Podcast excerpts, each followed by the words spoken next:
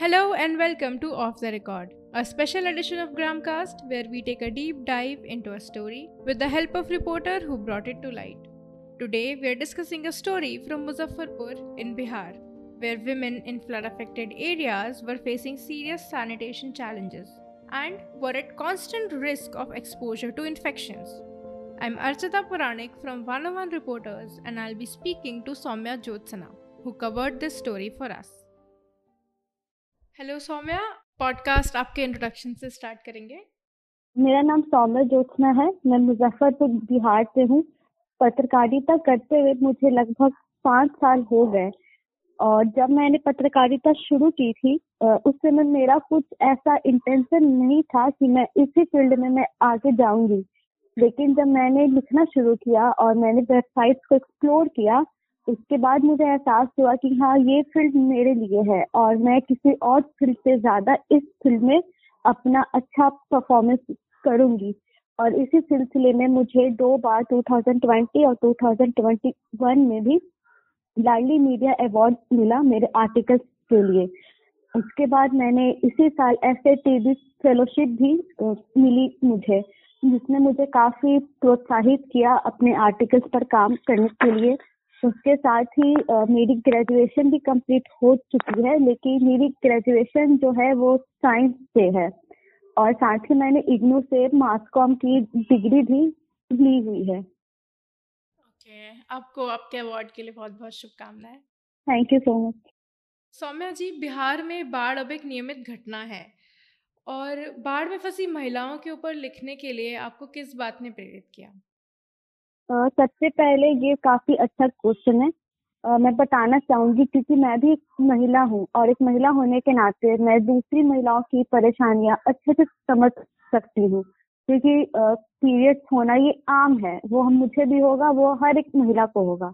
इस कारण से मैंने महसूस किया कि अगर मैं घर पे हूँ, मुझे तो सारी सुविधाएँ हैं, लेकिन जब बाढ़ मेरे घर में आएगी तो मैं कैसे उस बाढ़ से मैं कैसे अपने आप को बचाऊँगी। मैं पैट कहाँ लूँगी? मैं सैनिटेशन के लिए मैं कहाँ जाऊँगी? इन सब बातों ने मुझे स्ट्राइक किया। उसके बाद मैंने अपने आसपास के ग्रामीण इलाकों को कवर करना शुरू किया कि ताकि मैं जान पाऊँ कि कहाँ कैसी स्थिति है। उस दौरान मुझे पता चला कि काफ़ी निचले हिस्सों में, ग्रामीण इलाकों में बाढ़ आ रही है। वो काफ़ी ज़्यादा बाढ़ है। लोग गले तक पानी में डूब चुके हैं। आप समझ सकते हैं, उस स्थिति में जब एक महिला का शरीर गर्दन से लेके पैर तक पानी में डूबा हुआ है और अगर उस समय उसे पीरियड्स हो रहा हो तो वो कैसे उस चीज़ से हैंडल करेगी? आप समझ सकते हैं। इन सब चीज़ों ने मुझे ट्राई किया कि मैं इस पर आर्टिकल लिखूं। साथ ही प्रेग्नेंट लेडीज़ के बारे में भी मेरे अंदर ख्याल आया कि क्योंकि बाढ़ के समय काफ़ी ऊंचाई पर रहना होता है। और अगर उस समय उन्हें लेबर पेन हुआ तो वहाँ पे डॉक्टर कहाँ से आएगा? और आसपास की महिलाएँ अगर उन्हें, उनकी डिलीवरी करवाती हैं तो क्या वो सेफ़ होगा? प्लस इसके साथ ही बायो की क्या स्थिति है?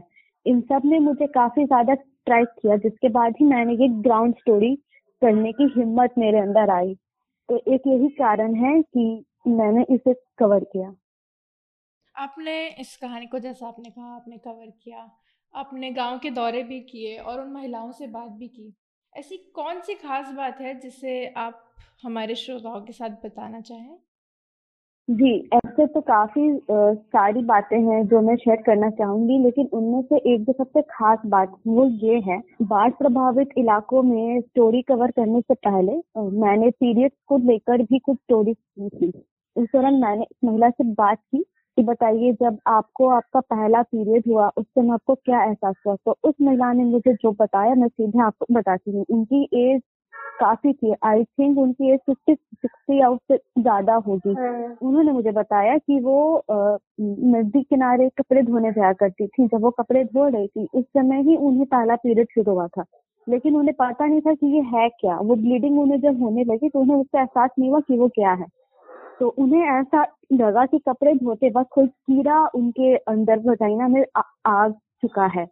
तो वो बहुत घबरा गई वो वहाँ से चली आई तो फिर जब उन्होंने घर पर बताया तो आप जानती हैं कि सारी चीज़ें वही हुई जो एक नॉर्मल लेडी के साथ होती है।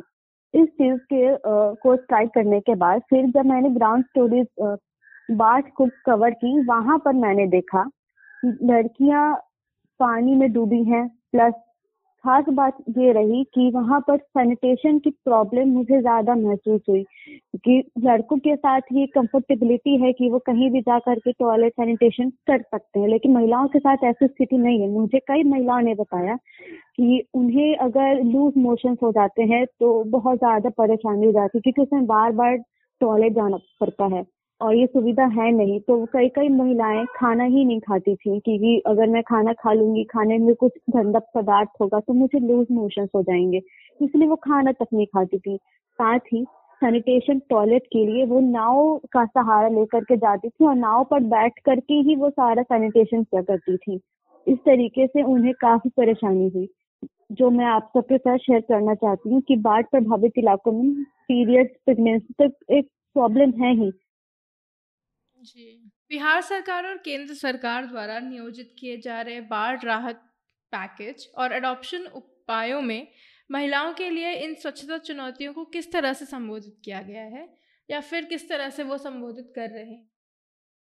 मैं बताना चाहूँगी कि इस स्टोरी को कवर करते टाइम जो आसपास की जो छोटी मोटी संस्थाएँ थी, उन्होंने राहत पैकेज में सैनिटेशन पैड का भी ऑप्शन डाला था।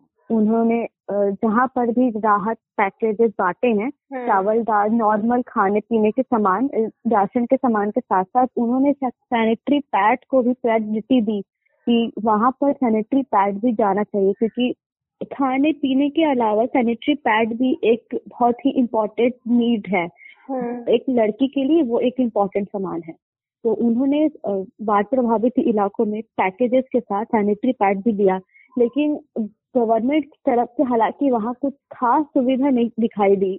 जिस टेंट में लोग रह रहे थे, वो टेंट भी उन्होंने खुद बनाया था। तो आप समझ सकते हैं कि जब लोग टेंट भी खुद बना रहे हैं तो वहाँ सरकार की तरफ़ से क्या सुविधाएँ होंगी? तो मेरा ये मानना है कि सरकार राहत पैकेज पर लाखों करोड़ों रुपए खर्च करे, लेकिन अगर सरकार खर्च करती है तो उसका लाभ इन लोगों को भी मिलना चाहिए। कम से कम महिलाओं को सैनिटरी पैक तो मिले राहत पैकेज में खाने पीने के सामान से मैं मानती हूँ बहुत इंपॉर्टेंट है, लेकिन सिर्फ़ उससे एक महिला की नीड पूरी नहीं हो सकती, क्योंकि महिलाएँ पहले घर वालों को खिलाती हैं, तब खुद खाती हैं। कई बार तो खाना तक खत्म हो जाता है और उनको एक दाना तक नहीं मिलता है।